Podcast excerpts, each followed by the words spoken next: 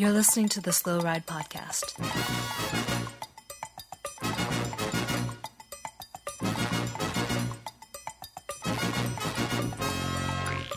Bikes, advice, and rumors straight from the source. The SlowRidePodcast.com and on Twitter at SlowRidePod.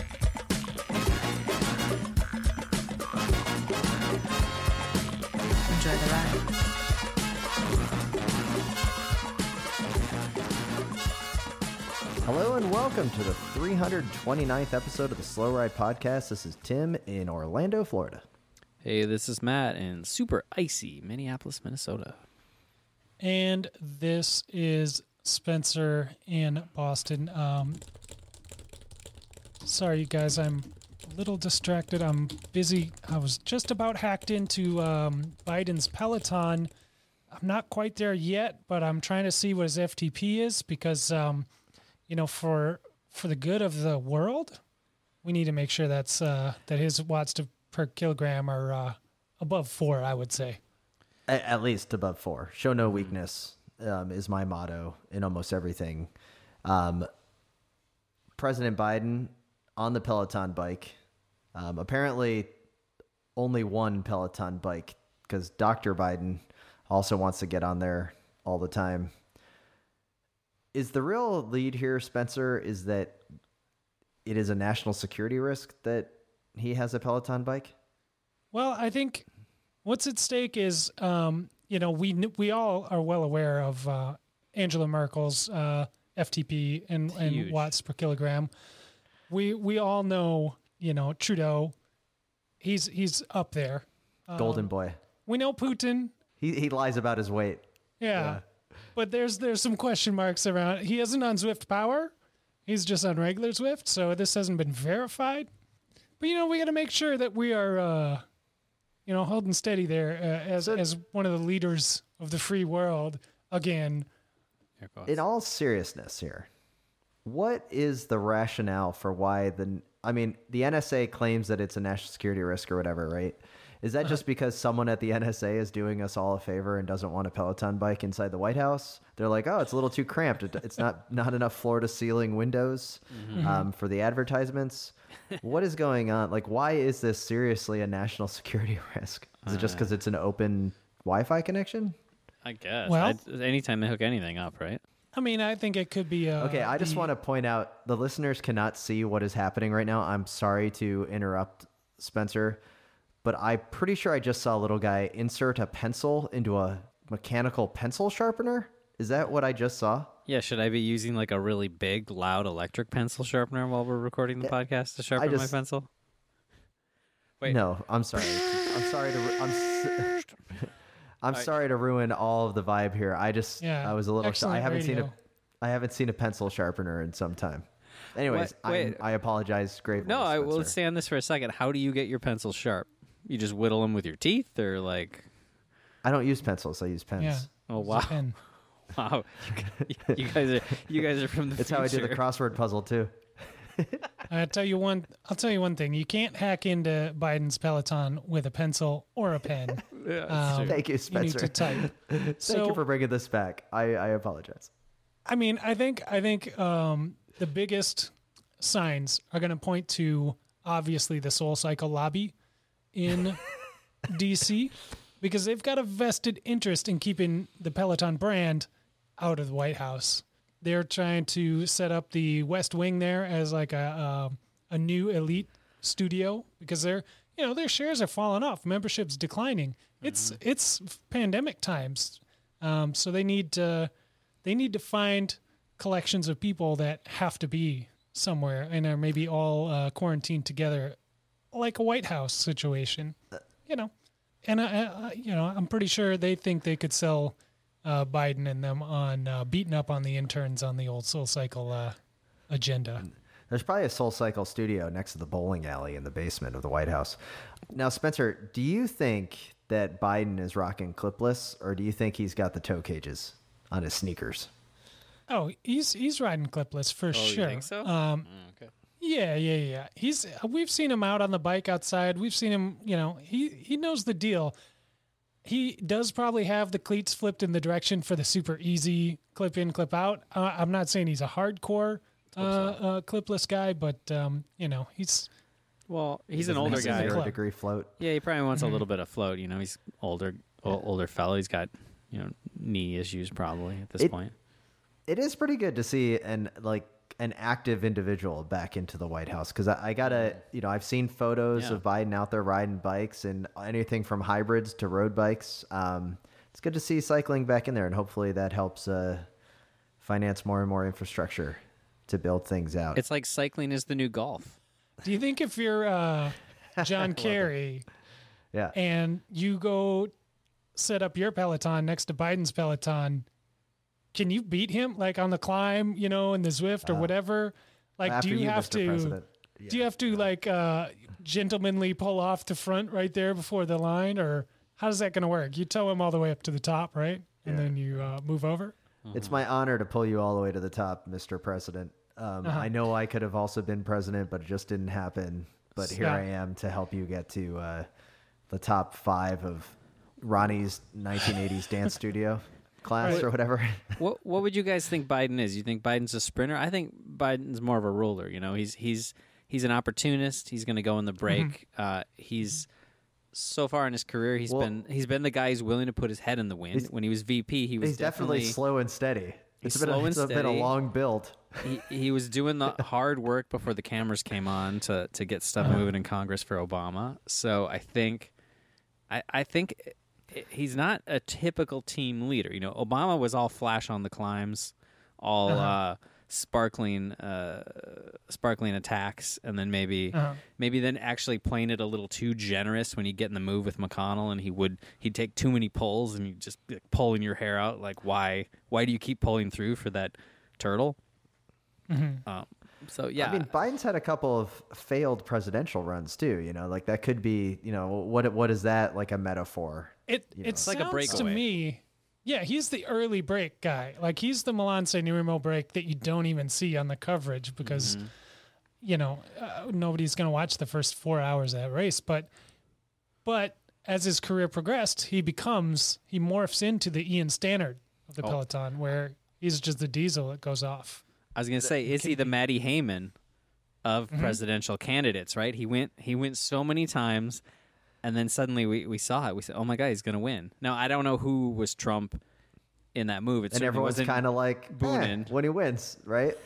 Like- But like- that's not what people were like when when Hayman won. People were over the moon. But, I But mean, if you- people cheered in my neighborhood when when Biden won, and I don't remember anybody out banging pots when Hayman won. Yeah, Very, that's very true. true. What's up with that, So here's right? the here, here's the other way I want to take it. Like, how much pressure is on the Peloton like host instructor for Mm-hmm. the show? Because I'm sure it shows up on the screen like President like POTUS on the Yeah. screen. Like, are they like, oh, you know, hey, let's uh, let's put it up to number uh, six, everybody, and then you know. Everybody else is like, eh, you know, five for the president, or like whatever. Like, there's a lot of pressure to keep the the vibe Mm-hmm. strong. But don't you think that'll be the thing? Is they just make him log in every time with like seventy four VPNs, and he'll just have to log in as like new user forty three, you know, and just like it'll just always it'll always be cloaked cloaked in secrecy. You know, it never will be like the president's on your. You think it would be new user forty six, but I mean, I digress. Wow. Well played, well wow. played. Not even a dad. Well, well done, Um, Spencer. I love it. So do you think? I mean, what are the chances he's got the Secret Service guy on there for the first forty-five minutes of that hour-long class? it's like he just drops it. Oh, certainly on Just Zwift. putting, jumps putting down the hammer, Yeah, and then he on goes to clean up. Yeah. Yeah. Oh yeah, that's brilliant. That's brilliant. So, Spencer, on when we go over the agenda every week, we come uh-huh. up with some real bangers, and uh-huh. sometimes some things kind of fall off in the green room. But there, there's some things that I've been holding my bated breath for. Uh-huh. I don't know, at least a month and a half now, since before our um, end of November uh, break, to to learn a little bit um, kind of like doing a deep dive in like where we are on Craigslist and different uh, bicycle purchasing uh, experiences. And and you've had something queued in, and every week you're like, ah, we can get to it next week. So now's the moment Yeah. to shine. I kind of, uh, I've kind of been fine with pushing it off because it's a, it's a little embarrassing. Really? Um, I like where this is going. Tell more. yeah, It's got I'm not. It's, I'm not proud. Um, but it actually ties in pretty well uh, here. Uh, maybe I can feel better about this with the with the whole Biden um, Peloton situation that's happening, um, because I was perusing uh, a couple months ago the Craigslist, the local Craigslist here, uh, for you know just used bikes. I randomly throw in a couple different brand names that I you know search through, looking for the old Bridgestones, looking for the Kleins, you know the the standard stuff. And one of my favorites that I always love to look for, just to see what's out there, um, is throwing in LeMond, because um, great, great bikes, like all time uh, bikes. I'd love to get a Poprad or or something else, um, you know, just to have in the basement.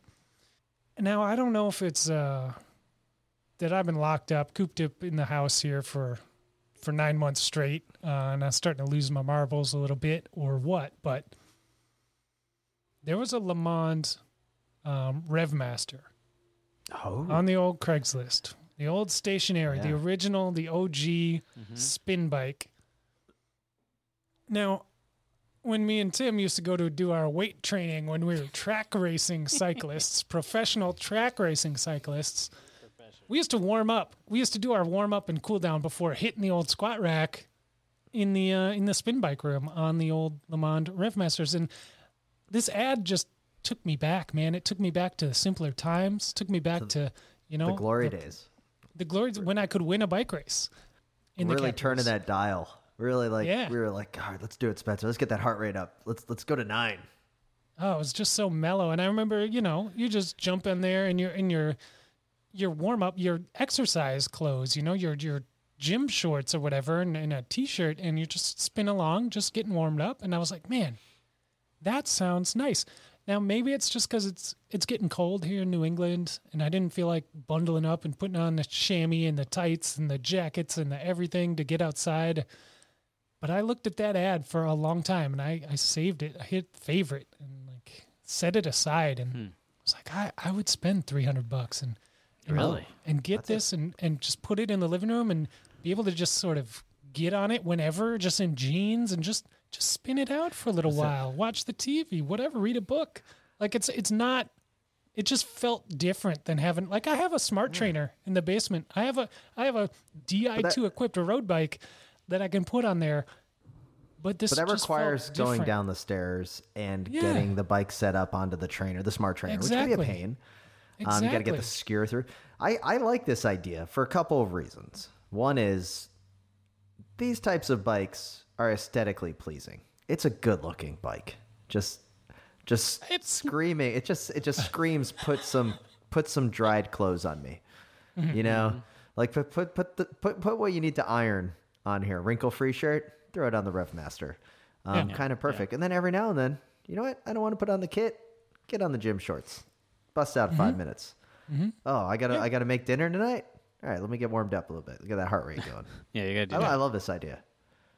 So I, I did too. And I, I just like, I don't know if it was, like I said, I don't know if it was the, the being cooped up or the, the nostalgia or a little bit of both or just got me at the right time or what. But I was like, I'm, I'm going to, I think I'm going to do this. I think this is what'll motivate me to like spin it out a little bit and like get some, some secret fitness where then I can actually go in the basement and get on Zwift on the fancy trainer and not feel like garbage. Um, like I need a trainer to train myself to get on the trainer. yeah, I hear that. And I was, yeah, I was galaxy braining this thing, and I was like, I'm gonna, I'm gonna, I'm so proud of myself, and I'm so smart. Uh, let me just tell my wife how smart I am, Yeah, and show her think? this thing that I'm gonna buy on the Craigslist. And boy, howdy, did I get the kibosh. I don't know what happened, but uh, it was a firm and decisive no. That is not coming in our house. Mm-hmm. You cannot put that in our living room or anywhere else. Not even the basement. uh, Not even a shed that you don't have. no, I defeats was like, purpose, it's certainly right? not going in the basement because there's a smart trainer and a dome trainer already down there, and like 14 bicycles.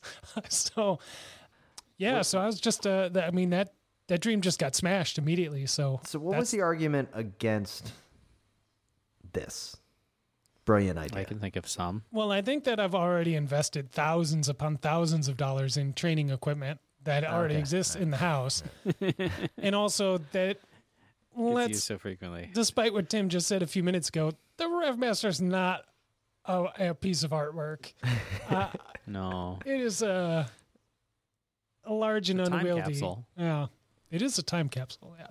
I That's feel too for bad, you, Spencer. but I also would have never In thought of even bringing this into the house. You know what I mean? Like I, like I, I, I envy your ability to ask. I knew the answer before even asking. Ah. Like, like I kind of, like I wouldn't even do that to myself. Um, but It's big, man. It- Well, it's it's you know- it's hard to bring big things into the house like that. I'm certainly not going to spend two grand on a Peloton, even if Biden Well- uh, wants one uh, Well, or I- has one. where we messed up, Spencer, is we could have came up with the idea for Peloton all those years ago while we were sitting on the RevMaster, and they were all kind of, you know, in a studio. You're like, oh, what if we just put a camera and put it on over the internet? Yeah, we could get this done. Brilliant, right? Yeah, sure, So Yeah. totally. You guys know what I've been doing lately? I've been doing a lot of jumping jacks. Jumping. really, jacks. wow, like in uh, the same in the same way, Spencer, you're saying you need to train for the trainer. Mm-hmm. It's a lot of work to go down to the trainer Mm-hmm. and get going. One thing I can do while I'm making food, or I just brought food to Tom Boone, Tom Boone, or whatever. In between things, I can just bust out thirty jumping jacks. You know, Yeah.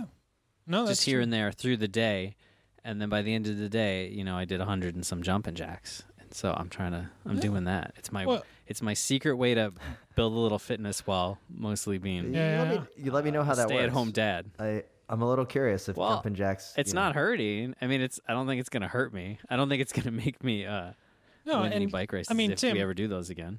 Tim, you need to consider too that if he's going to go on a ride or anything, he does need to carry that road bike up from the basement, and that thing's at least twenty six pounds. Like that's a steel road bike. Yeah. It's got, it's got some Yeah, fenders yeah. on there. I mean, that's the first obstacle to get out the door. Now, Spencer, one thing that I thought of when you were talking about the LeMond Red Revmaster, I was thinking of LeMond with the new e-bikes that are coming Oh, out. so good. Are they the best looking e-bikes in the history of e-bikes? The new LeMond e-bikes? They they're the best looking e-bikes in the history of e-bikes, bar none. They may be in contention for best looking bike that exists.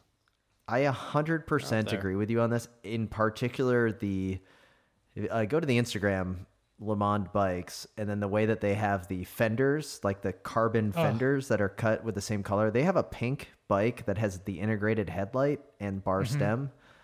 Um, apparently, it's got like a. I want to say it has like a one of those 40 to 50 minute like motors at full speed. Like so you can press the button, so it looks similar kind of to the type of motor that um, Orbea has on their road bikes, like kind of on that top tube. Kind of press the button, it gives you a little bit of that extra boost. But these bikes look absolutely amazing. Now the price point's high, but that is an actual piece of art. Like those things look wonderful, and I wish, uh, you know, uh, Greg LeMond nothing but the best with his family to get that thing off off the ground. Yeah, they have. I was thinking about that. Um, I, probably very much inspired by those bikes that uh, kind of dropped in the last couple weeks. That like throughout the lifetime of the brand LeMond, and it has had a lot of ups and downs and, and twists and turns. But the bikes have always looked great. Like they have always looked great. They're timeless. Usually, there's a couple of stinker paint jobs, but like for the most part, I think they've done a better job than maybe any other brand over the lifetime of the brand of like having a consistently good looking bicycle. You know, So the f- the flat bar commuter, Okay. the Prologue, has a range of 45 miles, um, assistance up to 20 miles an hour, um, and it comes in at 4,500. Um, I know that that's like easy for us to like go like 4,500, but you know, up against other e-bikes, that's comparable. There is a flat bar commuter, then there's like a step through commuter called the Dutch, and then there's the the road bike as they um, which is not up yet. That's coming in the year 2021.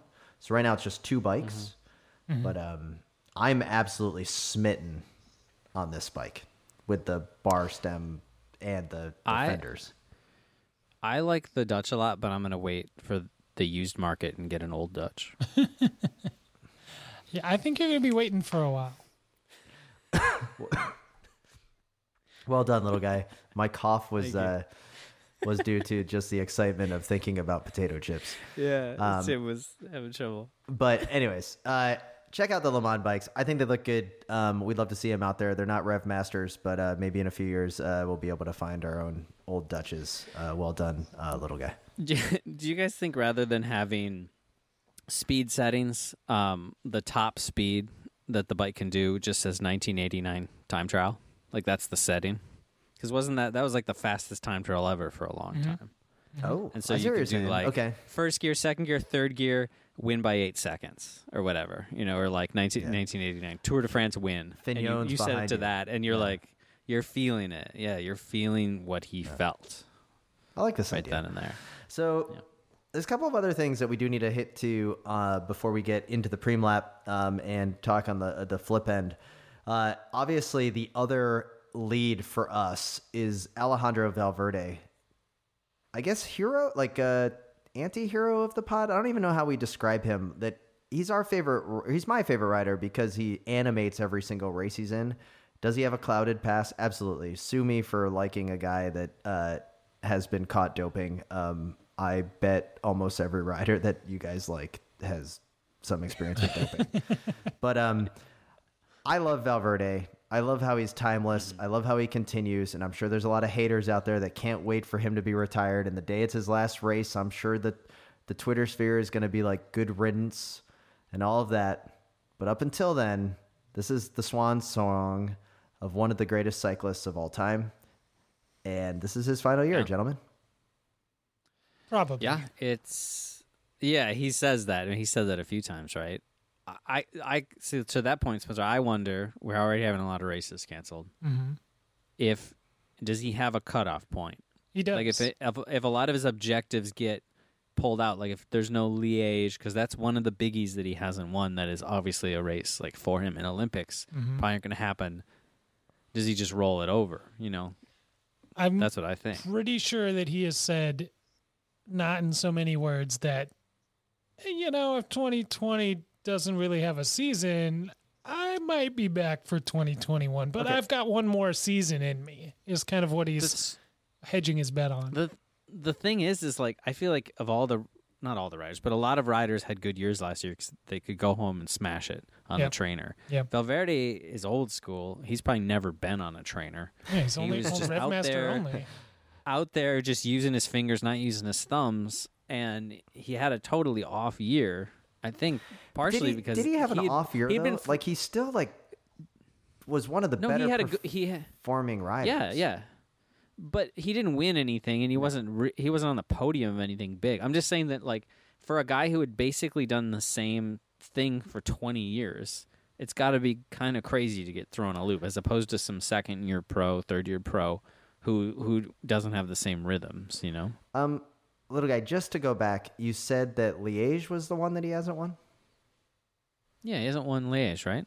No, it's Amstel. Oh, I thought he, hasn't won in Amstel. 2006, 2008, 2015, and Yeah, no, no. 2017. I was just checking. It's it, it's Amstel. You're right. All It's right, I- Amstel. I know normally I'm the one that makes bad mistakes, but he also won Flèche Wallonne five times, 12 stages of the Volta. He won four stages of the Tour, but he did win the Volta GC in 2009. Um, quite the career. Now, the World Championship's probably my favorite win that he had because everyone knew that that was going to be his win. If he wins the Olympics, I would love that. Now, little guy, are you of the belief that the Olympics is not going to happen? It seems pretty unlikely. Yeah. Is Yes, is that just gonna happen? because the Olympics and the the sports governing bodies that do such a good job of it um, of ma- of managing these sports take care of their athletes and really put their athletes first, and they're just protecting them, or is it because the country of Japan is rational and doesn't think it's the best thing of to do? No, I it's 100% Japan not wanting that giant COVID infection brought to them. I'm I why can't they just go the next year? I don't understand like I love the Olympics. Why does it have to be every 4 years? I mean, I know that's what makes it special, but you know, okay, Well, go yeah. to 2022. Like what's the like they built all of these venues. Japan's not going to Japan's going to try to do 2032. sure, that's so whoever's next, Okay. whoever next gets it. I yeah, I don't know why they why they have to go to 2032 and they just don't bump everybody back four years. or why not just have the Olympics in 2022? Like I did, I know that. Well, you because know I mean? they're going Like, to overlap with the Winter Olympics, and then where's cyclocross going to go? That's Yeah. a good point. They'll be super confused. They won't know to go left or right. Maybe maybe cyclocross is the bridge between the two. Um, that's a very very solid point. I just it's a um, I hope the Olympics happens. I understand if it doesn't, but it would be a shame to um, like think that they have to go back to 2032. Like like it's an arbitrary rule on when the Olympics are. Like just do it a year later. Well, it's just Japan will be twenty two. I mean, but I think G, it's all it's all big GVA. You know, GVA's been throwing around millions in the background. Because he wants he wants to- two more years. He wants he wants Just an to keep eight year himself. reign. Not a lot of people can say. I mean, Fabian Cancellara too. We gotta we gotta look at him. You know, Yeah. are the brown shorts going to clash with the gold helmet? No, AG2R? beautiful synergy. It'll look like a gradient. We won't even know. And uh, Spencer earlier talking about Valverde, who spent almost his, his entire career with Movistar and all of the other um, r- versions of the Movistar sponsorship. Um, last year, in the peak of pandemic, at the start of pandemic, when we were all locked away in our houses, um, being rational, we all were um, blessed with a Movistar Netflix series. yeah. So it was actually a pretty good season because it was you know Carapaz like you're like ooh is he a good guy or bad guy? Is he going to leave the team? They didn't really mention about his criterium dalliance where he just kind of disappeared from the team for a little while but then Movistar had a pretty crappy year last year and I'm just happy that I haven't had to watch that on Netflix. Well, don't count your chickens too soon because uh, they have announced season two of The Least Expected Day is greenlit. Um, so we will be getting a whole additional season, at least one more, of uh, our favorite Netflix uh, So- cycling dram- dramedy. Uh, let's talk Yeah. okay I think that's what it is. Okay, gentlemen. Obviously, Valverde. So, what are the storylines going to be of this? I can think of two. One is, does Valverde still have it? Right? Like, how many top tens is Valverde going to have in him? Like, oh, is this is it getting too old? There's definitely like the the old man winter, old man in the sea. Like, at some point, he's just going to go off. The second story has to be about Betancur, right? Like, like. Is he gonna stick around the Uh, team? What's happened to him? He, did he make the plane back from Colombia? like, I mean, he I mean, he may he be didn't. a bigger character on this podcast than he is in the team. I you think Yeah. so? I'm a, I'm a little afraid that uh, maybe Yeah, maybe we think about him more often than the team director does. yeah. Spoiler alert, Tim. He didn't make it. yeah. Um, I mean, obviously, all the riders just overpowered thumbs, you know, causing all kinds of chaos on the road. Yeah, the thumb know. thing is going to be a huge subplot. It's going to be a huge subplot. Oh, I Uh, hope it is. Probably more of just them looking around and going, "Who's still here? Who are you guys?" You know, Yeah. Maybe the director's constantly calling people by the wrong names. I know we've said this before about so many of our like why I love Movistar more, and it is like the ultimate villain because it's a team that has not folded on speaking English, right? Like this is the classic English media, which which fuels so much of who we love and who we don't love in professional cycling. Just kind of hmm. avoids Movistar and just treats them as like, you know, the evil empire. You know, like oh, Darth Vader over there. Like it's just they don't know how to deal with it. If this documentary was about education first or any other team that was predom- predominantly English speaking and was on hmm. Netflix, hmm. people would be gobbling it up like crazy. Even i even if it was Mitchelton Scott. Absolutely. Oh yeah, m- m- people love those Mitchelton Scott movies, and yeah, Mitchelton Scott. They do all that video stuff. It's but on Netflix, I don't know. It just it it, it drives me nuts. They don't get the credit. But Are, are you the real are you surprised that it got greenlit for a season two? Like, that it that somebody somewhere, some producer was like, "Yes, we need more cycling content." I mean, it's There are other countries than ours. yeah. That's I think I I think people underestimate here in the U.S. how powerful the Movistar team is outside of the English speaking market. I mean, it is the team of Spain, and Spain is a pretty large cycling, you know, empire. Like it's definitely you know they have a they have a grand tour. That's true. I mean, Wait, we you really? know we couldn't even keep the tour of California. So. or the tour of Georgia, or tour of Or- Missouri, or the Nature Valley Grand Prix, or any other professional bike race in the U.S., including Tour de Trump. Which then gets us to this week's Preem Lap. So let's talk to who should be the star of Netflix's next documentary, A Year in Bling. And of course, I'm talking about Michael Matthews.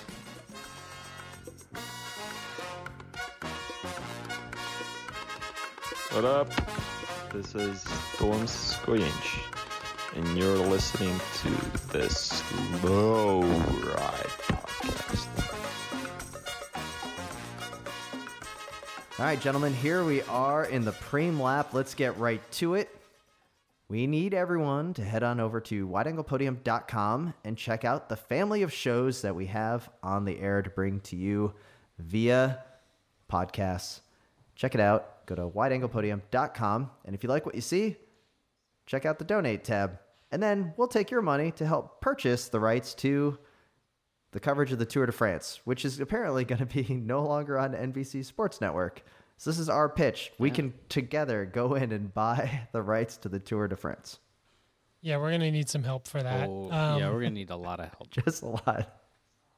Yeah, wideanglepodium.com slash donate is where you can uh, go to support this show and all the other shows we've got on the network.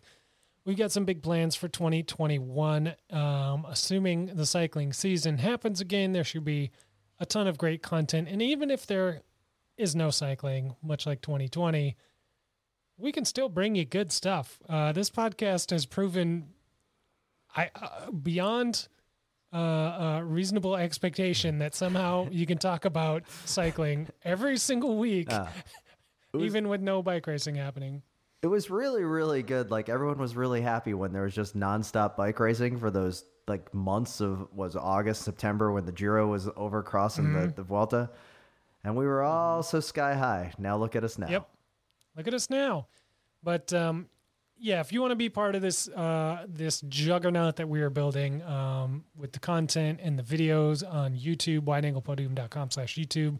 We got Bill over there producing stuff. I'm thinking little guy is going to come out of retirement and start making some road racing videos again um, when I think I will. comes back. But yeah, the best place to do that is wideanglepodium.com. And another way to support the network, uh, if you would like to, is to purchase some coffee beans from our partner Grimpeur Brothers. You can head over to wideanglepodium.com slash coffee to check out the two blends that we've got going on over there, an espresso blend and a light roast that both directly support what we're doing here at the network. We get a cut of the proceeds, and that helps us greatly. So, two great ways to help us out here. That's right. And let's get back to the show.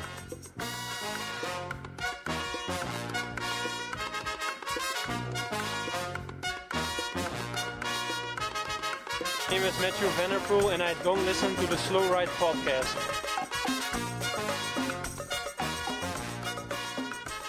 All right, guys, here we are. We have a couple of emails to get to. We have a great hashtag Ask Slow Ride.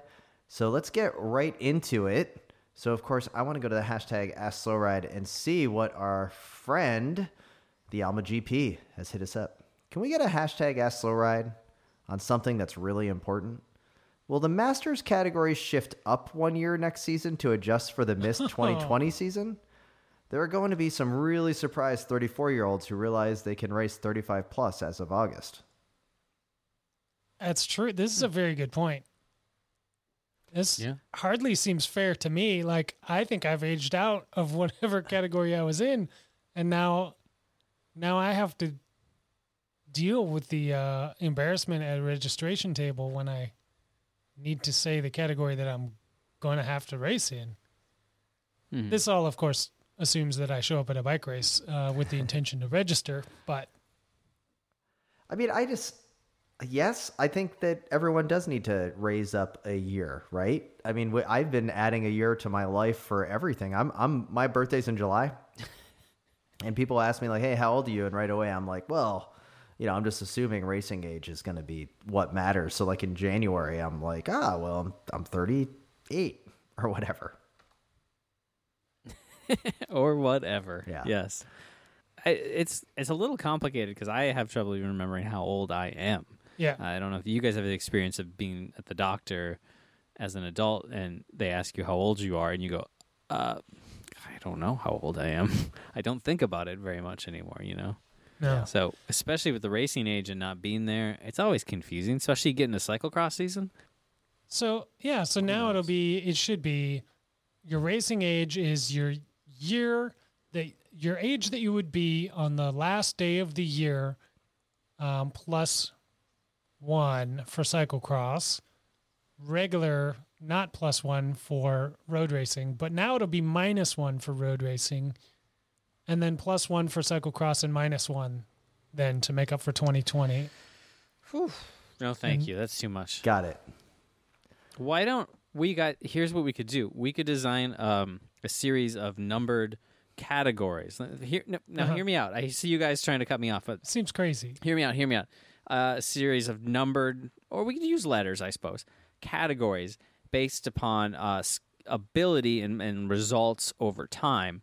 Um, and I know the program to keep track of results would just be mind-boggling, and there'd be no way for No, USA yeah. Cycling to um, know when to tell people to change from one category to the other. So that's Yeah, that's uh, that's already I'm. I'm in some sort of like futuristic world. But if we did have the computing power, if we could do some sort of blockchain thing with computers um, to get the computing power, Uh-huh. we could have categories. So you could start as now let's hear me out, uh, like a five. Say you're a five until you've done a certain number of races and then you become a four. And then after that, it's all uh, based on results. So if you're really strong, you just sort of move through the categories and then you would, regardless of age, you would race other fast people, So uh, fairly comparable. So if I was hypothetically uh, a three, I would race other threes, even though I'm older than them. right. Yeah, right, Does that make sense? But- or am I just about- like completely off the deep end? What about if they're sketchy and also um, you have to work in the morning. Yeah, I don't understand how the computing uh, side of this is going to work. Like, Hmm. why should USA Cycling keep track of that when you know how old you are? but I don't know how old I am. And really, Oh. why does it matter how old I am? Because uh, at the end of the day, if I'm, uh, let's just hypothetically say, uh, racing age 40, and I used to be much faster, and I don't get to ride very much anymore, I show up to a race, and why do I want to get beat by by uh, fast guys who just happen to be my age when I could just race people around my speed and have fun? That sounds better. Um, My, I can understand why the the computer couldn't handle this type of tracking. I mean, it's a we need a supercomputer to get through this. Get the punch cards out. Yeah.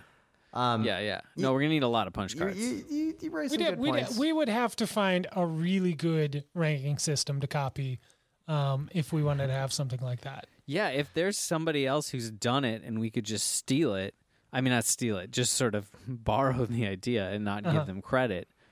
Um, that would really help because I, mean, be I don't know what I don't know what to do. I have no idea how we could do this. Like, and if we had a thing, we could have things called upgrade points, but we could never. Um, and I, here's what I would say: we'd never clearly lay out how those upgrade points work. just gotta in know the any guy. way, and we'd have no way to keep track of So, them, so here's- that you were here's- Mm-hmm. always confused whether or not you upgraded or not.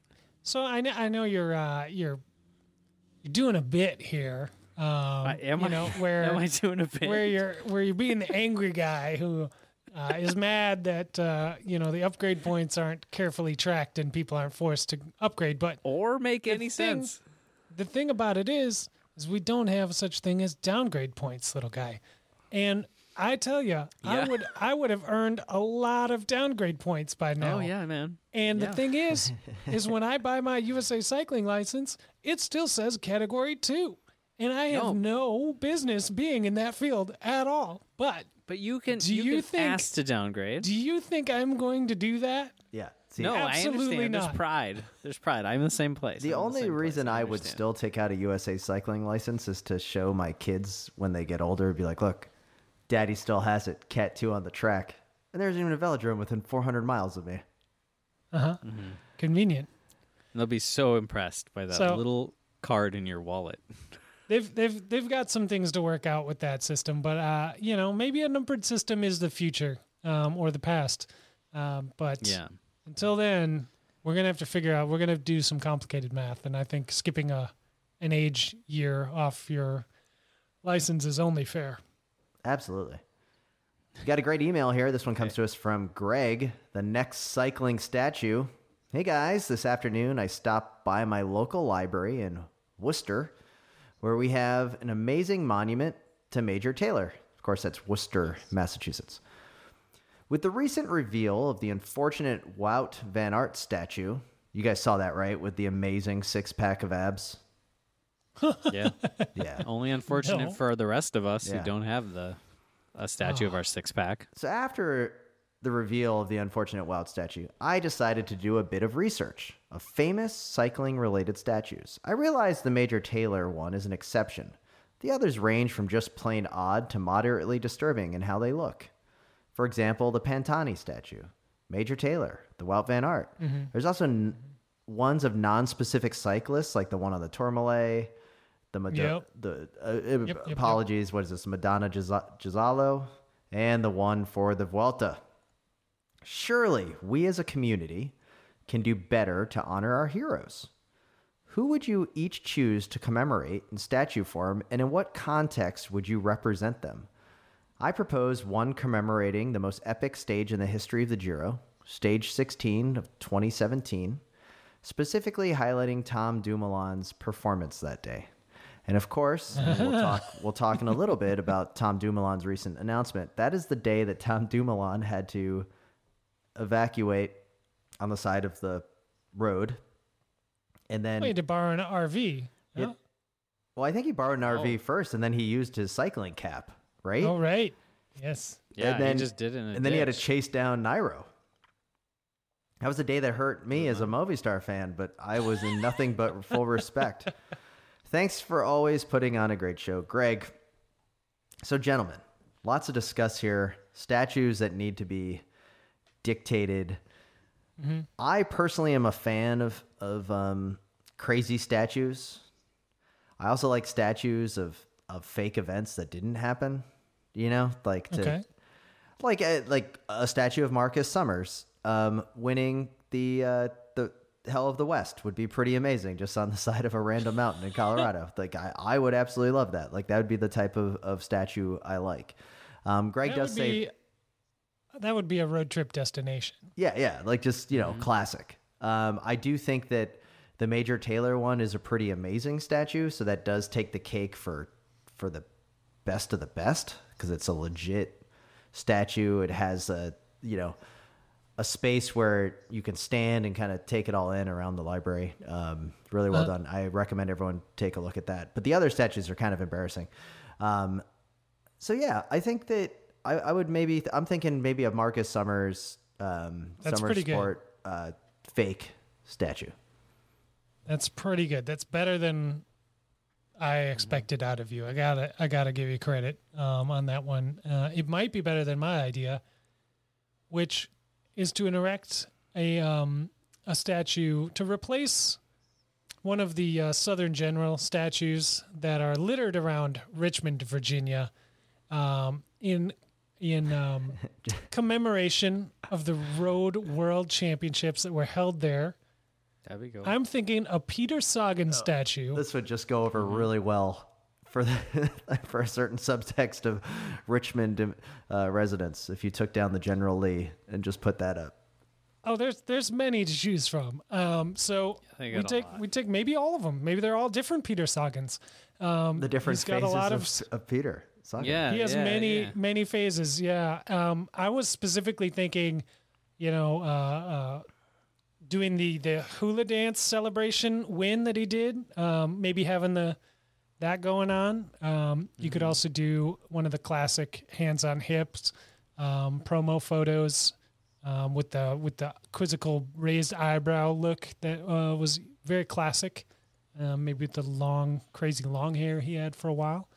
But I'm thinking he won there in Richmond when Road Road Worlds were there, um, and it needs to be commemorated. So that's my bid: is uh, Peter Sagan in Richmond. Okay, that's, That's a, good. That's, a solid one. Um, You guys both have solid ones. I only have a stupid one, which Well, I is don't- obviously t- let me just. okay. I don't. I don't want to. Like, I had a good idea. Like, I like I agree with you both that my I know, I idea so far heard is. it. I did. I do had a second one. That I just want to. You want want to get that out bef- before little guy gets his first one out, or He seems to want to get that. Kind of because I'm a All right, little well- worried little guy's going to take this one. no? So hmm, you want to steal Okay. the thunder? Yeah. Fine. That sounds great. Okay, go ahead. Step on my bid, I guess. I, I, want to to hear it. Let's Hey. go. I want you to go back to 2003. Tour de France. Okay. Final stage. Champs Elysees. Mm-hmm. Baden Cook headbutting Robbie McEwen. That could be an amazing statue too. FDJ Where are you gonna kit. put it? Where would we put it? At Yeah. the foot of the Eiffel Tower. Where, where do you think you'd put something that amazing? That was such a Well, they are doing that redesign. Uh, Yeah, there in Paris. we talked about last Make week. Make it more bike friendly, so that should really fit in. so Just two cyclists headbutting each other as a way to commit, sort of show everyone they should I mean, bike around there. May or maybe they do it in front of the Australian embassy in Paris. You know, here was our time of, of two Australians uh, duking it out on the, the roads. Now, little guy, was that the event that you were going to commemorate with your statue? That was not the event I was going to commemorate with the statue. I, I, obviously, I think uh, everyone at NBC Sports wants to put a statue of Lance riding through that field the one time because that was the greatest thing that ever happened. You know, he used to do a little bit of cyclocross on the side. Um, I heard about this. I think the funniest thing would be if in downtown Wayzata, which I'm sure Greg LeMond drives through all the time when he goes to get an ice cream, Suburb Um, of Minneapolis. yeah, near the even richer uh, suburb where Greg LeMond lives. Okay. Was he living like Dellwood or something? One of those like No one knows. Orono. Anyway, No he lives in one one of those very, know. very, very expensive uh, western suburbs um, of estates. Anyway, I think uh, Laurent Fignon statue. You got to put it in there, uh, just right there by the. There's kind of a boardwalk. It's right on the lake. Um, just a Fignon, so he's got to he's got to go buy that all the time. I think that'd be funny. How are you going to convince a small suburb of Minneapolis to put up a statue of a French guy that they've never heard of when they're probably at least a little bit aware of Greg LeMond that he lives n- within a mile or two? I, I, just want to know like I- the pitch. I, I haven't fully worked that out yet. I'm assuming there's a French restaurant in downtown Wayzata, Probably. and I can maybe get them to put it out in front. That's my hope. Did The Okay. the restaurant will be called Le Professor. well, I think now's the not time to do it. I mean, I'm pretty sure Greg LeMond has moved from Minnesota to to Tennessee now. Anyway. Um, What? so now would be Really? the time, yeah. So now would be the time to convince Wayzata to go all in on Fignon, right? Like LeMond Well, yeah, kind of definitely. Shunned them. Doesn't you know? Went to Tennessee. Better start celebrating the professor. Yeah, It could be good. to I like it. Tennessee. It's All right. uh I mean, I think Fignon should certainly have a statue. I think you're you're on the right track there, but I think you took a wild left turn, um, much like Lance took through the field uh, that NBC likes to point out, um, which you know should have probably got him disqualified. But I'm not here to talk about that. Uh, I'm here to talk about where this Fignon statue should actually go, which is in France.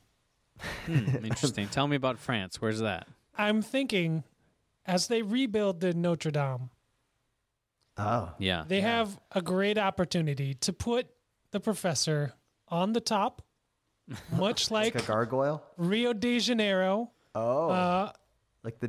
just massive, just a massive professor. I actually Hair, really. ponytail, glorious. Does he have the Uh. Christ the Redeemer arms out like in Rio, or A- absolutely, yes. Yeah, or the, like they're not they're not fully uh, like? Did he ever post up when he won, little guy? I don't remember ever seeing pictures. of him Oh yeah, winning, yeah. But uh, just yeah, just Google. Oh, that's thanks, Tim. I don't. that was Seeing if you, I Uh, was just seeing yes, if you just caught Google that one. just just Google one of his um, uh, Milan Sanremo uh, wins, and you'll definitely get a really nice wide post up. And what jersey would you have him in on this uh, Christ Redeemer statue, uh, Spencer? Well, Or I- Matt? yeah, I would certainly do the um, Renault, um, the black and yellow striped jersey. not the. Système U. Mm, yeah. I think I'd go Système U, but eh, yeah, I think it'd go either way. Unfortunately, not Castorama. Would he be wearing a hairnet or just the ponytail? Oh, it'd No, be I the said- ponytail. Yeah, just the ponytail. Ah, glorious. The wig. We need to get rid of helmets in cycling. I'm just like I, it's just anyways. I digress. Well, guys, that was another um, fantastic uh, email. We should talk about Tom Dumoulin because we mentioned Yeah, that's what that that's what I was one. getting to. Uh, To- Tom Dumoulin here, uh, taking a step back, um, and an unofficial official retirement. I mean, I guess every other sport can kind of uh, would call it a, uh, you know, possibly a retirement with a with a comeback. You know, boxers do it all the time, um, and Dumoulin has definitely uh, been one to uh, punch well above his weight and win uh, Grand Tours, and taking a step back. Yeah, you know, um, Good for him. good for him. yeah, exactly. Yeah, It's uh, it's not completely unheard of. Obviously, I'm sure many riders uh, who are not of his caliber do it all the time, and we just don't think about them because they're just not on a team the next year. yeah, Um, we don't make a big deal about it. Yeah, Yeah, famously, obviously, uh, Marcel Kittel um, had a similar situation where he stepped away from the sport. Um, you know, I, I, I hope Tom's doing well. I hope he gets uh, the uh, free time or peace uh, that he needs um, out of the spotlight. He's probably been under a bit of pressure, I would say, uh, for the last couple years. I don't mind it. I don't hate it. I'm glad. Maybe he should have done it a year or two earlier, even. And He should have uh, done it in 2017, so Nairo could have won that Giro. But yeah, Yeah. Well, Um, I'm sure that was at the forefront of his mind, but uh, I feel I would like to normalize uh, this behavior of being like, yeah. I don't feel good about doing what I'm doing, so I'm not going to do it anymore. Well, and think about and that's Yeah. okay. for sure. the amazing amount of pressure that he had on him after winning Yeah. the Giro, right? Like suddenly, like, oh, this is the guy that's going to take take on Froome, and you know, this is so. Then everything you do for the next year plus is going to be under a microscope to to get to that level and then it doesn't happen and then what's that mean and all of the pressure from your team managers naming you to the Tour de France team like months in advance um, Well, yeah. And you sign the big contract with the big team from your home country, and, you know, yeah, for sure. it's a lot of pressure. Yeah, I hope he finds some peace. I hope he comes back too. You know, but you know, if he doesn't, you know, whatever. Now, I know a lot of folks come to the pod to hear our takes on cycling jerseys. Um, we have two important topics here. Well, three. One is we will be doing our jersey rankings when they all drop. This week Yeah. we got Get the. Yeah. this this week we got the Qhubeka ASSOS team kit. Um, a little touch of neon green in there. Uh, uh, the the reintroduction reintroduction of the hands representing the charity. Overall, I think a, a pretty clean look. Looks extremely ASSOS to me on like everything with the very black and white um, presentation. A little like Swiss gaudiness that's still like tasteful. Um, I could definitely see this in the back of the World Cycling Productions catalog and fitting right in with everything else that Oh, ASSOS yeah. makes. Um, I, I overall I liked it. Um, your your initial thoughts before we do our you know as as we have not done our full jersey recap pod. Uh, I liked I liked the hands. I like the hands being there. It's a little goofy. It's a li- I- you know, it's like e- everybody else is taking themselves for the most part pretty seriously. So it's kind of nice to have. It's kind of hard to fully take yourself seriously when you got a bunch of weird, goofy hands all over yourself. And I'm Yeah. happy that at least one or two teams is going the like little goofier route. So it's nice. I gotta, yeah, I agree with that. I think it's a nice throwback to a different era of cycling uh, when things were a little more freewheeling in the jersey uh, department. Yeah, and I think you're, I think you're onto something there with a lot of teams looking retro, like uh, Trek Segafredo, for for instance, and a lot of teams sort of falling in that sort of classic retro vibe, like trying to look really good retro vibe. Um, the Quebec team is uh, taking that other angle of retro, not quite full primal wear, but like going a little bit more in that direction, and I'm here for it. I want to. Um, you you mentioned Trek. Uh, there's the new Trek, like dirt team kit, the women's kit, I guess, like where they had the the blue, the, the amazing blue camouflage that now is kind of got a new um, look. I don't know if you guys saw this, but it was something else that came off in the last like two weeks. The new um, cross country team kit. I think I saw Jolanda Neff. Oh, it's got red on it instead of the blue, I believe, and it just it just seemed a little bit different than what I had gotten from the Trek Factory Racing. Am I wrong here? Am I totally off? Yeah, you might be. I don't know. Yeah, okay. Yeah. Uh, definitely You're totally wrong. out. Okay. Um, but speaking of not being wrong, um, I guess saving, as little guy would say, best for last. But are we really surprised that we're almost to February and we have not seen the Education First Nippo kit, Nippo um, kit? Yeah. What What's the What's the takeaway here? Like, is this thing going to be a redo, redux of the tie dye? Is there going to be something totally new and fresh? What do you guys think? I don't know, man. I think I, I guess I don't know what Nippo's gonna bring. You know, they had more white, and so uh, I mean, they have to be annoyed that all the preseason races were canceled because they could be racing into all black kits, freaking us all out again like they did last year. That would be cool, but uh, yeah, I'm waiting for the drop. Do you Um, think they were going to wait better until like the first race of the year to drop it? Like, I mean, if there's one thing that Education First has done really well is announcing or debuting kit designs where it just maximizes effect. Um, the Palace Skateboard one comes to full peace of mind here, where it's just you know no one knew it was there. Then all of a sudden they had ducks on their helmet. Um, I just so maybe they're waiting. They're clearly uh, not training on Peloton bikes because there is no leaks coming from that camp at all. Yeah. yeah, if they if they sort of merge the Delko kit, which had a lot of horizontal white and white and blue lines, and then still have the like swirly lines in the EF logo, it's gonna be sort of like a Twilight Zone sort of. It's gonna it's Uh. gonna it's gonna give you it's gonna make your brain kind of get fuzzy when you try to look at them, which I would like. It's usually- there's a there's a lot of pressure to go this late. Like you got to deliver. If you're Yeah. coming this late, Yeah. uh, you got to be good. You can't you can't come out with a bike exchange at this point. I am usually pretty fuzzy on their kits, so that would be Yeah. in lockstep for them. Um, guys, as we wrap up the podcast, we just got a late entry into an email that just came in as I was checking. I don't know if you guys checked this out. We got an email here from um, Caleb Goodhouse. Love the podcast. Keep up the work. I know this is not a visual uh, uh, podcast, but it is a picture of George Hincapie sitting on the side of the road at Paris Roubaix in his Discovery kit with the broken stem. And if you look closely on the the banks of, of the roadway on the other side of the cobbles is uh, Senator Bernie Sanders with a nice uh, pair of knitted mittens, um, look, looking Imagine good. the, the meme has has crossed over into uh, gorgeous George territory. Um, fantastically well done, uh, Caleb. Thank you for making our Nice. day. Um, so, gentlemen, before we wrap up, Cyclocross World Championships next week. Who do you got? Alvarado, van der Poel. Can you can you?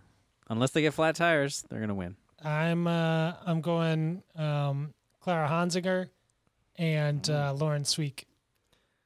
Wow. Whoa, wow. Sweeck. Sweeck had a good race on Saturday, fourth. So Yeah, he he's did. top ten t- Uh, the World Cup. So form's good. Form's good, but Mathieu Bold- van der Poel bold wins by two minutes, um, and Alvarado also takes cake. So I am with little guy here. Spencer going with the outlier picks. Love it. Taking a risk, and he will be letting us know if he comes out on top.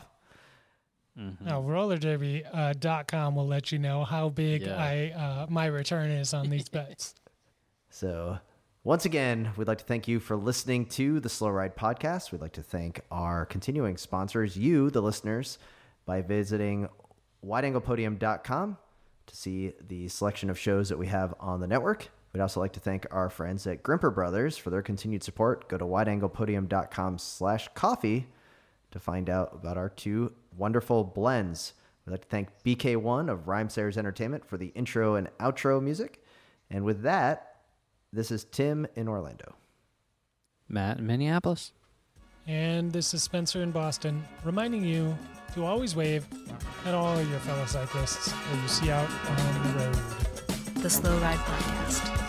Bikes, advice, and rumors straight from the source. TheSlowRidePodcast.com and on Twitter at The Slow Ride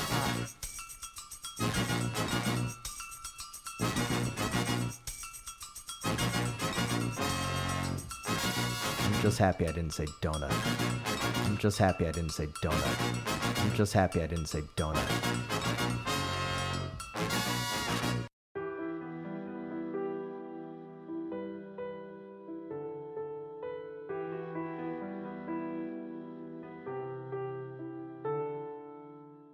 There's an elegance to bike racing. For all its technology and engineering, it's a simple question of physics. How do you move a body through space as quickly and efficiently as possible? When the rider and the machine work as one, it's almost as if the solid world has melted away, and all that remains is the spirit, the pure, raw, and unfiltered soul of sport. Life is measured in many units miles, kilometers, kilos, and pounds. But we measure it one corner at a time. We've entered the golden age of crit racing, the most exciting spectator event in sport, where all of human drama plays out before us on our city streets. On this show, we bring you the news of the day and take you inside the personalities of the teams and riders and right up to the gates of the premier events in the world. Welcome to Criterium Nation.